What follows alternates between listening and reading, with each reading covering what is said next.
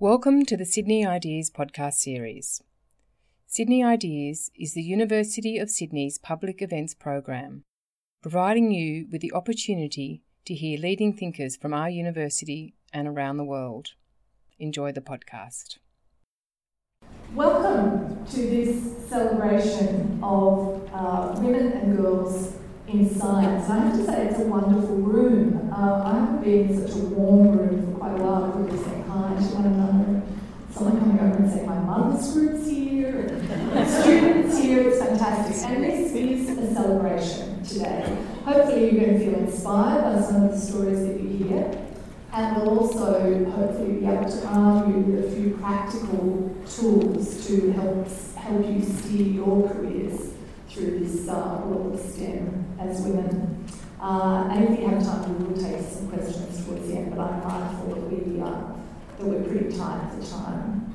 So let's meet our panel. And going left to right, uh, beside me, Christina Adler, who is a research fellow. She was awarded the 2019 Sydney Research Accelerator SOAR Fellowship. Uh, she's a lecturer in the School of Dentistry her research focuses on understanding how the oral microbiome evolves from a state of health to the current state of highly uh, infection and disease. Christina completed her undergraduate degree with honours at the University of Sydney. She was awarded the McElroy Prize and the University Medal. She also did a PhD at the University of Adelaide, where she won the doctoral research medal. I'm feeling intimidated already. Welcome, Christina. Professor Nadia um, Badawi is an internationally recognised uh, neonatologist with extensive experience working in the field of cerebral palsy and newborn brain conditions. Nadia is um, in the Macquarie, is the Macquarie Group Foundation Professor and Chair of Cerebral Palsy in the University of Sydney School of Medicine's Discipline of Child and Adolescent Health, as well as Medical Director of the Grace Centre for Newborn Care at the Children's Hospital She was selected as one of uh, 100 Australian women of influences, uh, of influence and one of Australia's most highly respected researchers in the NH and MRC publication working to build a healthy Australia. Australian research that is changing the world. Nadia, welcome. Professor Jenny Gunton is the Chair of Medicine at the University of Sydney Westmead Clinical School and Head of the Discipline of Medicine for the University of Sydney. Her research interests include diabetes, obesity, and vitamin D, with a particular interest in the intersection of transcription factors and their recognition by and their regulation by nutrients. Jay was the inaugural chair of the Workplace Equity Committee at the Garvan Institute and contributes to the current benchmarking efforts at the Westmead Institute for Medical Research and she continues to, ad, um, to advocate for adequate childcare and holiday care facilities at the Westmead project. Um, you can have a round of applause for that. I haven't succeeded yet. Associate Professor Ruby Lin is an Associate Professor in Genomic Technologies at the Iredell Lab within the Westmead Institute of Medical Research and a scientific lead in an investigator-led clinical that involves treating severe staphylococcal infections using bacteriophage therapy. She has research and industry track record of over $5 million in grant funding. Her research focuses on transcript transcriptomics, transcriptomics and meta-transcriptomics uh, in disease models. Uh, Ruby is heavily involved in promoting gender balance and women in STEM throughout the Australasian Genomic Technologies Association. She mentors honours PhD and postdoctoral researchers. Uh, Professor Phil Robinson, our token man, is the head of Cell Signalling Unit and co-director of ProCan at the Children's Medical Research Institute, where he leads a team of 23 scientists, postdocs, and grad students, so an important role in mentoring. Phil is also a professor of medicine at the Universities of Sydney and Newcastle and one of only 70 Australian scientists holding a senior principal research fellowship from the NHMRC. He's co-chair of the Gender Equity Committee for Children's Medical Research Institute in Westmead. And finally, Liz Wojciechowski is a biomedical engineer at the Paediatric Gait Analysis Service of New South Wales uh, at the Children's Hospital here at Westmead. She's interested in improving the gait and functional ability of children with movement disorders and she's currently enrolled in a Doctor of Philosophy on personalised 3D printed ankle foot orthoses for children. Really interesting. Um, with a particular kind of disease called Charcot-Marie Tooth disease, is that right? Um, with the engineering prototyping uh, implants for children lab. I'm telling you all of that because I think you need to know just how awesome these people are and what they do. Um, so, round of applause for the panel.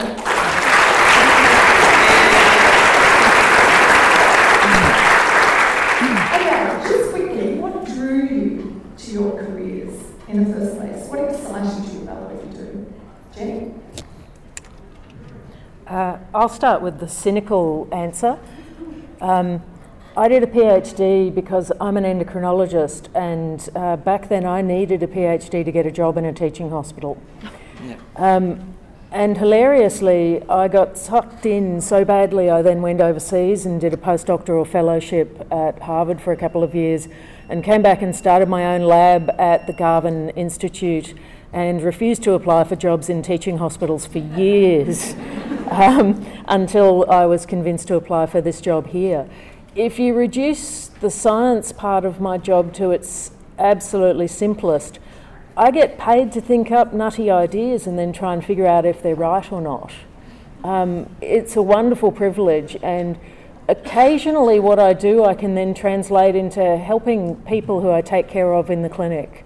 So it, it goes from nutty ideaness to the potential ability to help the people I take care of in clinic.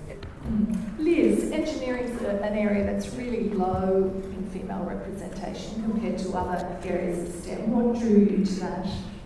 Um, so I was good at maths and problem solving and quite creative when I was at school and um, I didn't want to be just be an accountant or work in an office. I wanted to do something where I could help people. With medical engineering seemed to fit the skills of the goal that I had. I've been really lucky in my career to be working in the Children's Hospital at Westmead, so I get to um, collect data on the way children are walking, and that helps inform um, children's treatment plans. And this neatly ties in with my research, my PhD, which is um, working on a medical device to help children walk better. So I get to work in um, an engineering lab with technologies such as 3D scanning and 3D printing, um, working on a device which I can then test in the lab on the children. So I'm working with the children to figure out what the problems are, developing something, and then get to evaluate that with them being at the hospital. Mm. Uh, Nadia, yeah. you weren't good at science, particularly, were you? You said your strength was the arts. Yes. So how did you end up studying medicine? Well, actually, I wanted to do English literature, and then I was inspired by the headmistress. Who, uh, I was a terrible student, really mediocre. And I got called to her office in year 10, and I thought, oh my goodness, I'm not even bad enough to get called to the headmistress office. And she said, Nadia, if you could just do a bit of work, you'd make a very good doctor.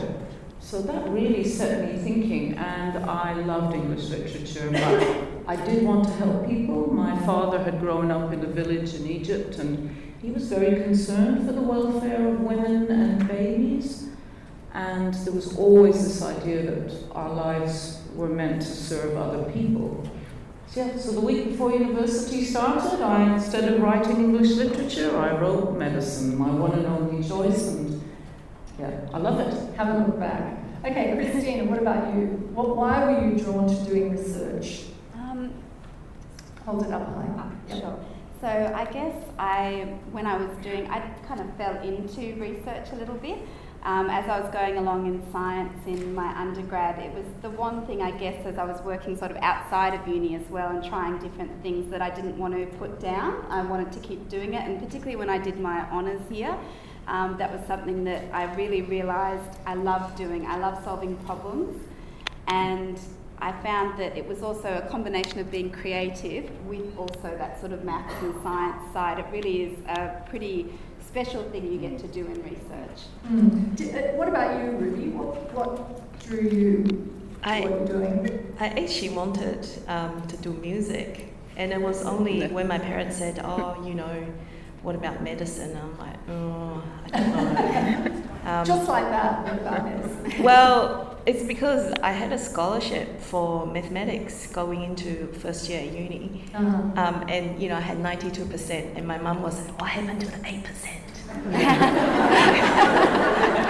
Yeah, that's a very typical migrant story. yes, yeah, exactly. Yeah, and then um, I think I fell to, into it, and um, I was quite good getting grants, so that's what mm. progressed. Phil, I'm going to leave you out of this part of the conversation. I'm sure you I often get left yeah. out. um, were you put off at all by, you know, the, the that you seen on the screen? I mean, were any of you put off going into these areas initially? I had a funny upbringing. Um, my mum was a cellist uh, for the Queensland Symphony Orchestra, so she was absent from home many evenings, and my dad did a lot of our upbringing. And then I had an all girls high school, so when I got to university and discovered that sexism was real, um, it came as a bit of a stunning surprise. Okay, so you hadn't had that signalling at all. Were any the rest of you? I mean, what about you, Liz? Were you put off by the idea that there weren't a lot of female engineers around? I think I was slightly. I mean, I would tell people I'm going to do engineering, and they'll be like, "Oh, isn't that something to do with bridges or um, buildings?" and I'm like, "Oh no, there's a bit more to that." And a few of the comments I got were like, "That's going to be hard." And I'm not sure if I'd been a male, but I wouldn't necessarily have got that comment. Yeah. Anyone else find themselves uh, either discouraged, actively discouraged from doing yes. it? Yes, I mean, I think my parents were very strong feminists, so, but, but I think what the problem was that my mother thought it was the end of my life as we knew it. So she screamed when she heard I'd written medicine. Really? For three years, she spent saying, Could you do a real degree? It's just a trade. You know? Wow. okay. You'll never have children, you'll never marry, life will be awful. okay, so you didn't have the most supportive mother. I mean, did that affect you? No, not at all. She was so supportive in other ways. It's a bit of a challenge. I, I wonder sometimes whether she was actually pushing me into it. Yeah, yeah. she recognised reverse psychology. React, react that way. Um, we looked at the stats earlier. Yeah. I think what people here are going to want to know is how you've all navigated your way through this world and you know where the biggest challenges and obstacles have been and how you've dealt with them. Who'd like to kick off that conversation?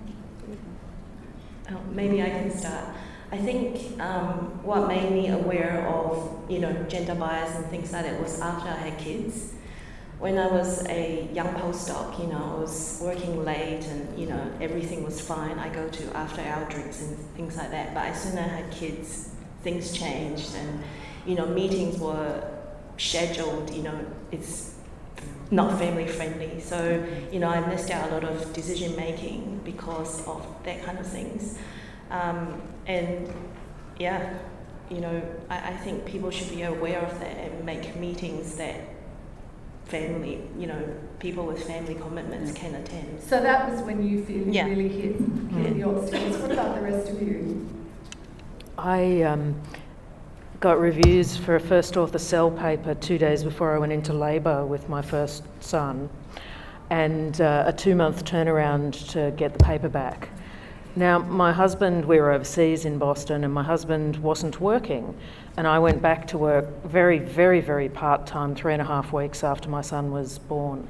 And I got a lot of comments about this. But if you can't leave your son with an emergency specialist who happens to be your husband, but I was still getting flack about this. So, how did you deal with the flack? Well, I said to people, you know, my husband is an emergency specialist. Do you want to tell me but he's incompetent? You will have a husband who's well, e- even as a, as a, kind of way of dealing with But it. even with that, people clearly thought that I was being wildly inappropriate. So, are you talking about people within your profession or people outside? Yeah. People within your profession judging? Both. Mm-hmm. Um, so, so it was it was really an astonishing thing. And then there was no facility at work to collect milk for the baby, and so I had to have a discussion with them about this. I said, you know, a broom cupboard with a light will do. I can I can make do with that.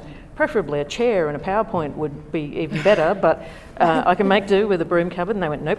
And I said, no, no, really, I, this is necessary. I, th- this is needed. And they went, nope. And I went, look, you're discriminating against women who wish to breastfeed their children when they return to work. And they said, discrimination. And I went, well, yes. And they went, we'll have something this afternoon.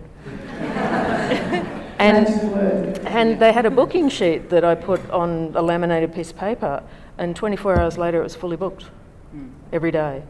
So they came up with another room a week later. So there were two rooms within a week. Yeah, they just had no idea it was necessary. Mm. And so I guess, stepping up in Yeah. a sense to, to over those things. And Yes. Ruby, did you do a similar thing, like stepping up?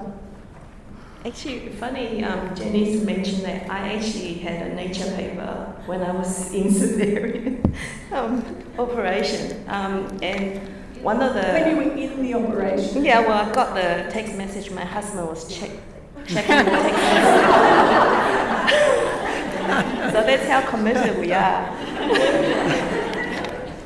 um, yeah. But. I mean, these things, you know, we laugh about these things, but I mean, people, you know, a lot of people just think, just hit a, a situation like that and think, I can't do this. I've just got to walk away. And I mean, it's a valid choice Yes. for some women to just Absolutely. walk away. But for the ones who don't want to walk away, I think what people want to know is kind of, well, when you're in that situation, Ruby, what, what do you do? How do you push forward? How do you manage your career?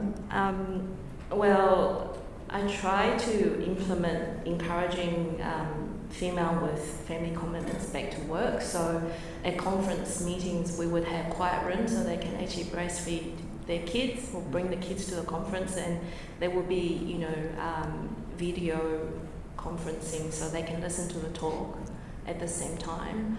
Um, giving out travel awards as well Yes. um, that would help them.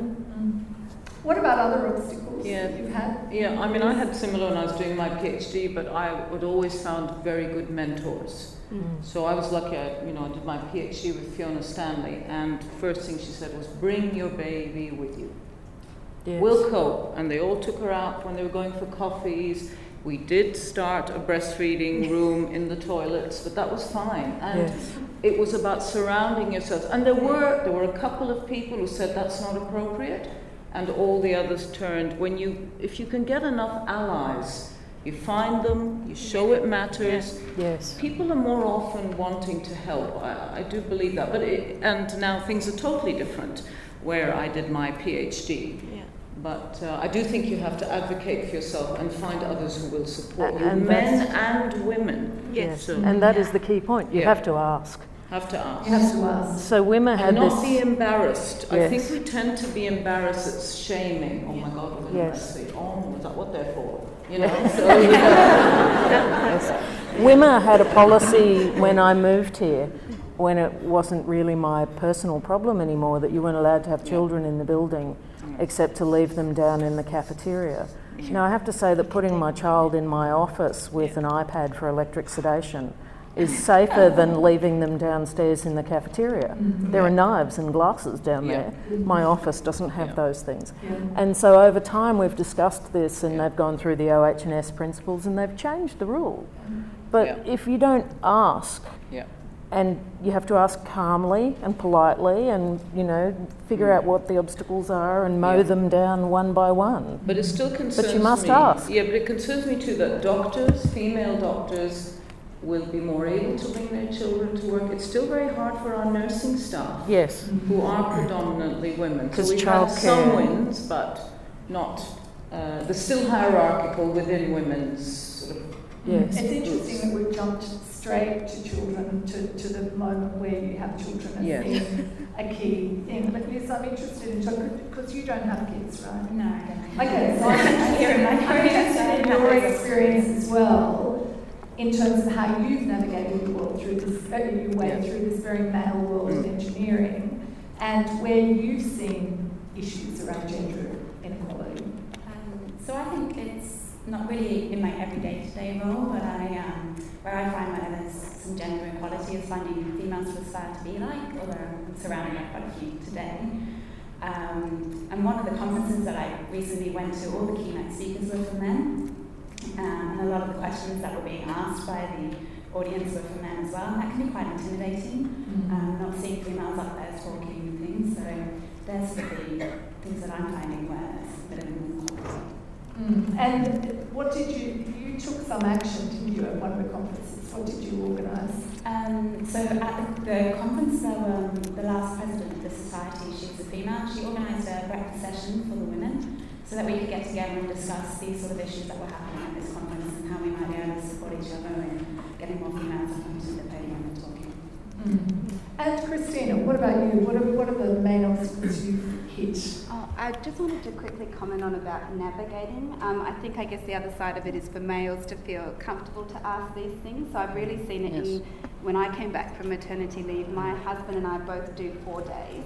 But the only reason he could ask to do that was he was in a female dominant workplace and nearly everybody's part time. so, um, so he felt he could ask to do that. But that's really been what's helped my career is that my husband can take yes. a big part Same of the load. Yeah. And without that, I find, I don't know how women do it who do seem to, you know, have to mm. take that complete load. Yes. But I guess it requires workplaces to be friendly enough for males to do that as well. Mm. Yes. What about the things specific to STEM? Are there things specific to STEM though? I mean, a lot of those issues could be replicated around the workplace in any field. Are there particular things you've navigated well in the STEM world that are, that are very much a part of the culture? I mean, I do, it's hard when we have great male colleagues here, but the issue of harassment when you're, particularly a young trainee, they are very real in medicine in particular, and you do need to have strategies which you share. Mm-hmm. So I mean, one of the things my father said, when you get harassed, have a sense of humor.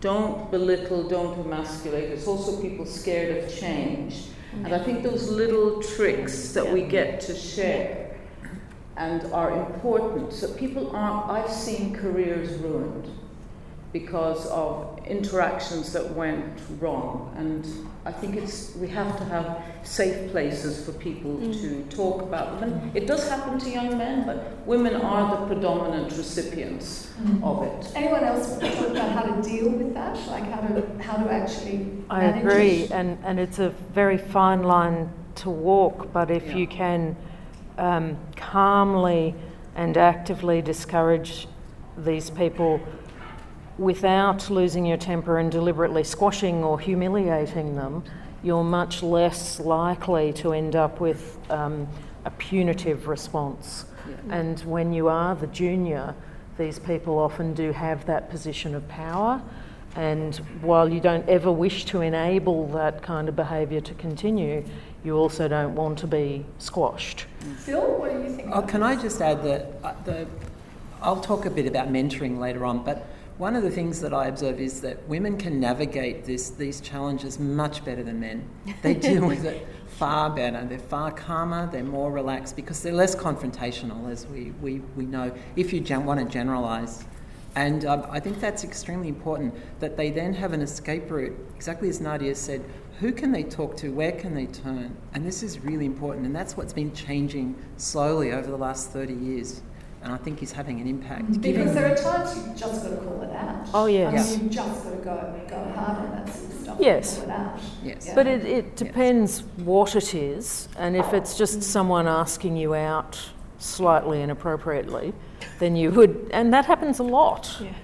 Um, you know, drunken marriage proposals in the emergency department are pretty common.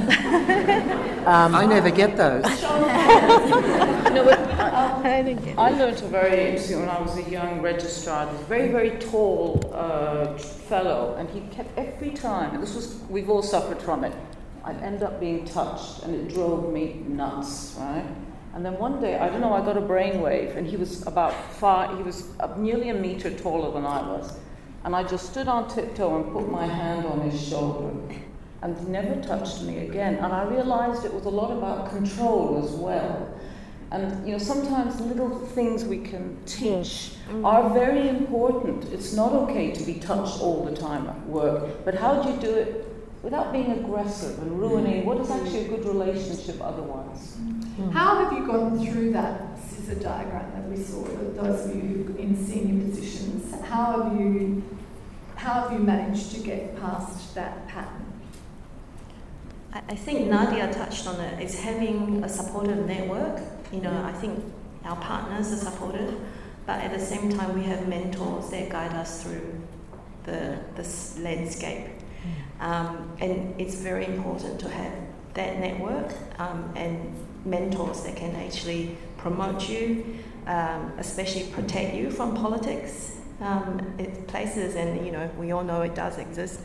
Um, and you know, when you go to conference, they can, hey, come and meet specific, you know, famous scientists, and you know, through that you can build your collaborations and things. So like that. you, you actively seek out Yes. senior You do, people yeah, I do. to, to mentor you Yeah. when you go to conferences and things Yeah. like that. Yeah. And and what about modelling your careers? You know, what have you looked to to model your careers? There is no pathway. It depends on the stage you're at. So uh, you find different attributes, and they're not all in health. Some of the best models have been outside of health. But I must admit, I'm a very bad example. I'm, you know, I have drifted. People, I never applied for a job really. I was always pushed by someone else. And I think it's part of being a woman. I actually think I lacked, and probably still lack, the confidence to accept failure. So I think even I don't want you to think that uh, you know that we don't want to be a facade also giving out false Yes. hope that Yes. if I had not had incredibly strong mentors and sponsors, I probably wouldn't have promoted to where I am. In my role with the discipline of medicine for the university, I review most of the promotion applications for um, associate professor and professor here, and I think it's fair to say that most of the women are pushed, and they could have applied earlier. Okay, so how do you address that? How you know what can women do for themselves in terms of Well, breaking that pattern? They don't get to me until they're already um, applying for the associate professor promotion, but I will usually go through that with them and say, yes, do this, do this, and that will sort out this level. And in three years' time, you'll be eligible to apply for the professorial promotion, and these are the maybe two small things that you would need to be eligible for that Yeah. one, and I look forward to that when it will come up. But you need to encourage them to do it. As you say, you Yeah. don't want to look like an idiot when you turn up and say, I'd like to put this forward, and have someone go, ah, no. We just don't do but that. A lot of women just don't and aren't encouraged to Yes. to think that way. Yes. But this is where men come in, as well as women. And Jenny's spot on. So, through Sydney Uni, through um, committees, we've actually set up a specific program to help women get through that, to um, pair them up with people and a committee, a whole panel of people who have been through this process, to encourage them to say, look, we, we as a group think you're not ready, or you've been ready for five years, where's your application? Why hasn't it gone through? Then review the applications with them. These processes have begun at Sydney Uni in the last couple of years, and they're very, very powerful. And following the numbers, following the statistics, we can see it's having an impact on the number of women in higher level appointments at just in medicine at Sydney University. Mm. So it's it's getting the whole team, getting everybody engaged around you, and letting people know where to go to get that help is the most important thing. Christine. Uh, so um, last year, I, oh no, the year before now, I took part in a, it was a level B mentor program, Yeah. and it was incredible. These women had been, you know, on level B for like 20 years or something, like as in, and they were doing all these amazing things, and so this was from across uni, and yet didn't know how to, or didn't know those tools to sell it, basically, what it came down to, to get through to that level C and keep going. And so I think the uni has been quite good about providing some of those sort of programs, which I think it did a bigger number last year after that. Because yeah, often it is just tools that you require to help to know what language to use and things like that to kind of jump through the next hoop. Yes. That's right. Liz, do you use any of this? Have you got a mentor? Um, yes, I do have a mentor, and that's proven quite useful in just even things like time management and stuff, but also talking about career things and thinking what's going to happen after PhD and stuff like that. And what do you think is going to happen after a PhD? Like, what's your, what's your kind of vision of your future in engineering? Uh, so I'd like to yeah, continue research, and I really like to stay where I am. So I'm looking forward to finding new things to have. Um, we talked a little bit about some of you advocating for those things, those very practical things that are needed um, in workplaces, in, in all workplaces actually. Um, but let's just talk a little bit more about what women in STEM can do to help themselves, to push themselves forward beyond mentoring. Have you got thoughts about that? Ruby? Um, yeah, if I may start. Um, I think not having a fixed mindset really helps because everyone is trained to go, okay, if you do PhD, then you do postdoc, and then you're junior postdoc, then you do senior postdoc. And so you go through that track. And NH, NHMRC traditionally has been, you know, you get a fellowship, Peter Doherty, then you get a CDA, etc. Um, for me, from my experiences, you need other experience to, to, to make it more um, how do you say it to make it more um, make you more employable. So for instance I, I had industry experience as well. And it wasn't because you know i couldn't get a job in research. It's like you know having a different experience. Um, and that will actually become more fulfilling because it not only um, spread your network but it actually bring a lot of skill set into what you can apply in the current you know, in my current job.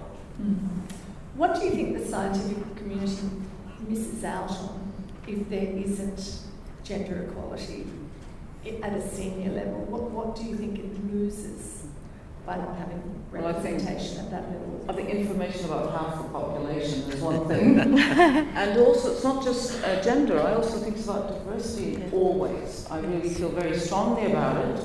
And we miss out on a whole lot of talented people. It just lessens everyone's and our community deserve to have people like themselves doing the work. They don't want to go in and see a whole lot of people who are completely different.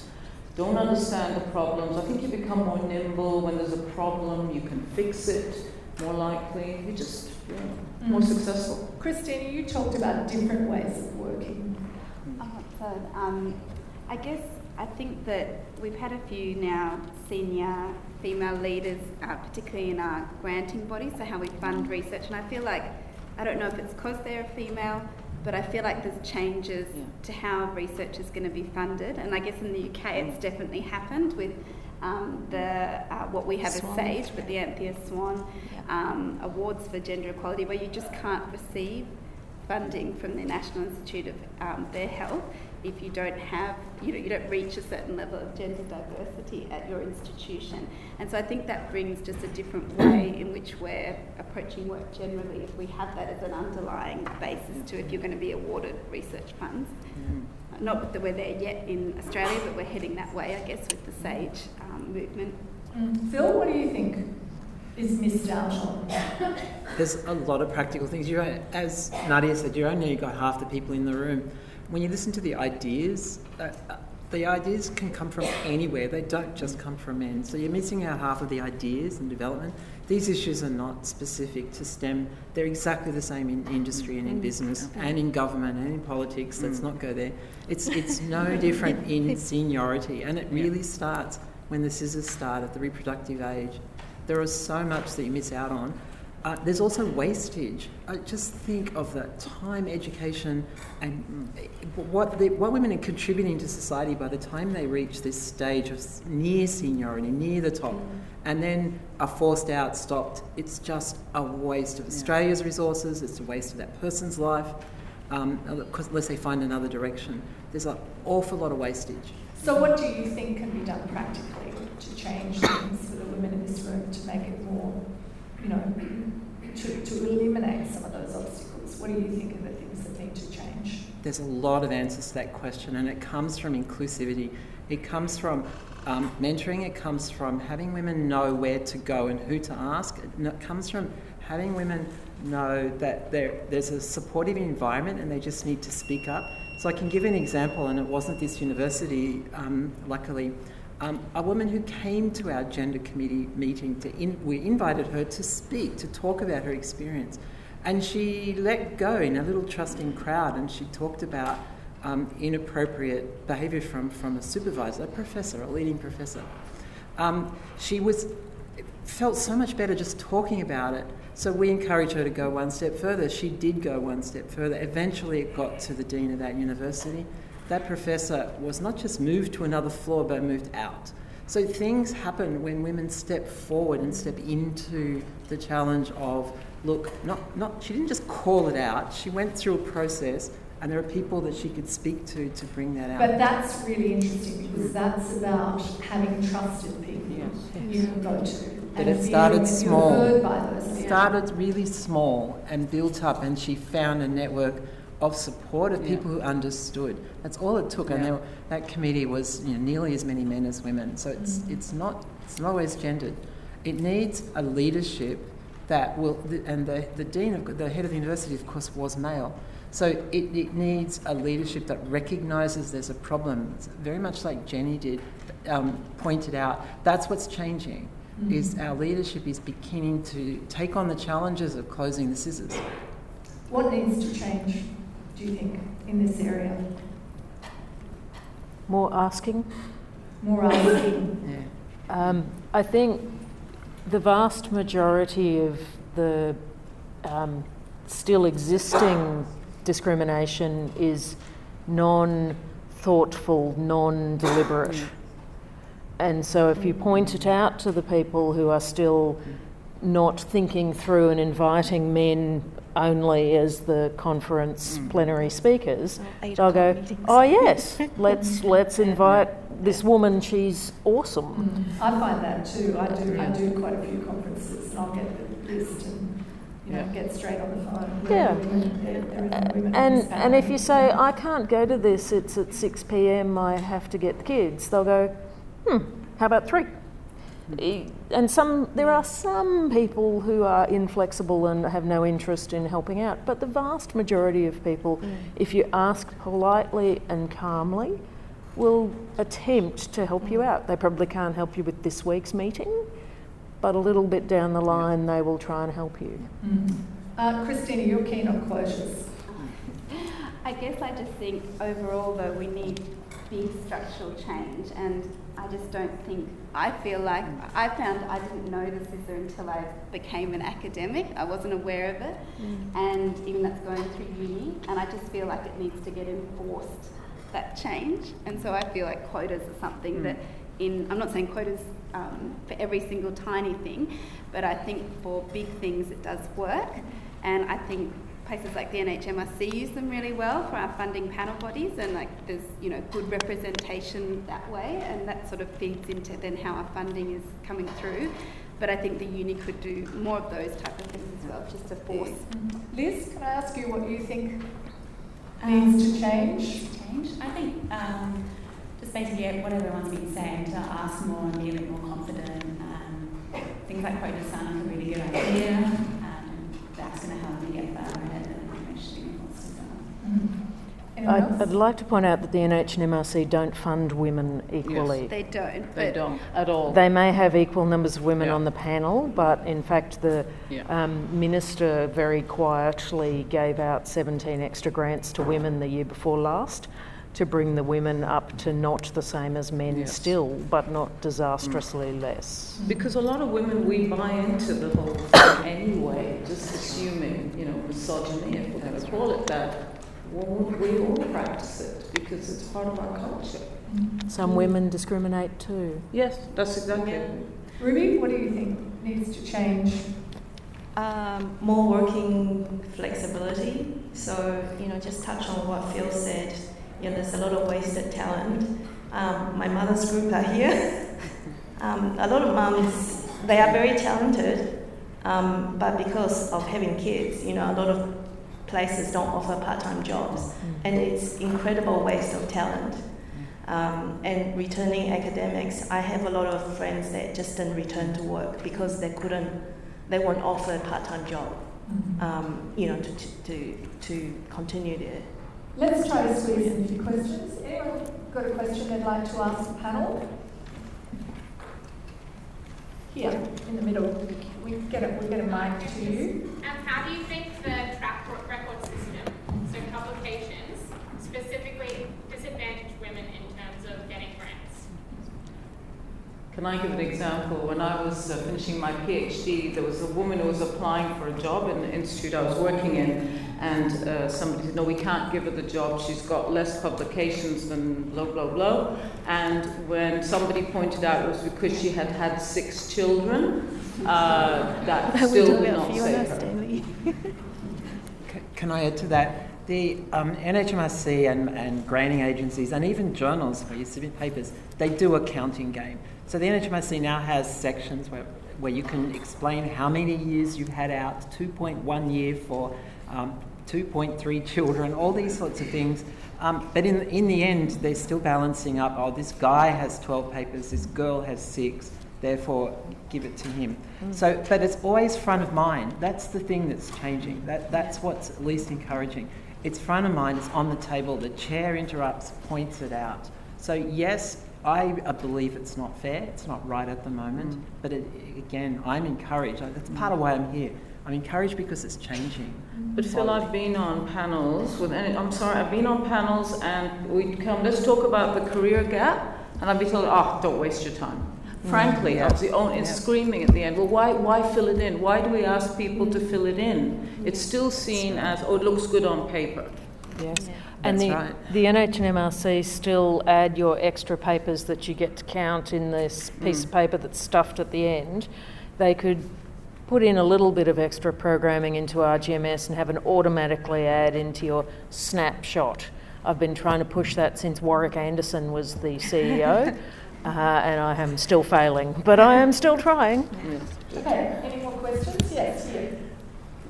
Big loud voice, probably is the best thing might not be the right panel for this kind of question, but I also was really unaware when I was coming up through undergrad of this sort of gender bias issue.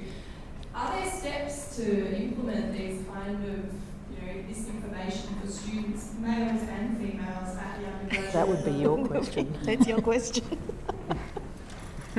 Sean, what's the answer? What's the answer to that? The steps are awareness. To me, it's it's the one.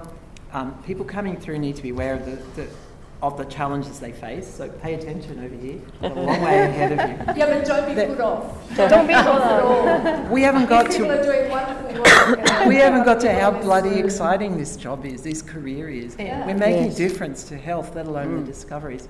But, but the how, issues are. your question more about you know, how do you just get that basic information about how to navigate? Also, a unit like academic misconduct. Yeah there isn't anything that I'm aware of at this stage. I think that alone is a good one idea. good idea.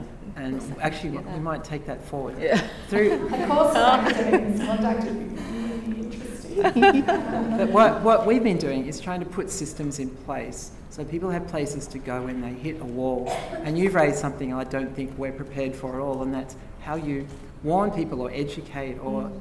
teach them what they're going, show them what they're coming what they've got in front of them. And that's what this Women and Girls in Science thing all around Australia is about, in part. Better if you can steer around the wall. Yeah. I think that the, the upcoming men have a bigger role to play. So if you can yes. yeah. let them know as they're coming up, maybe they see something and they can point it out themselves. Absolutely. Yes. Too many men just eye roll and it's like it's not my problem. Or leave it to the women to sort out, to try and sort out. Mm. I mean, that's the other response. Yeah. yeah.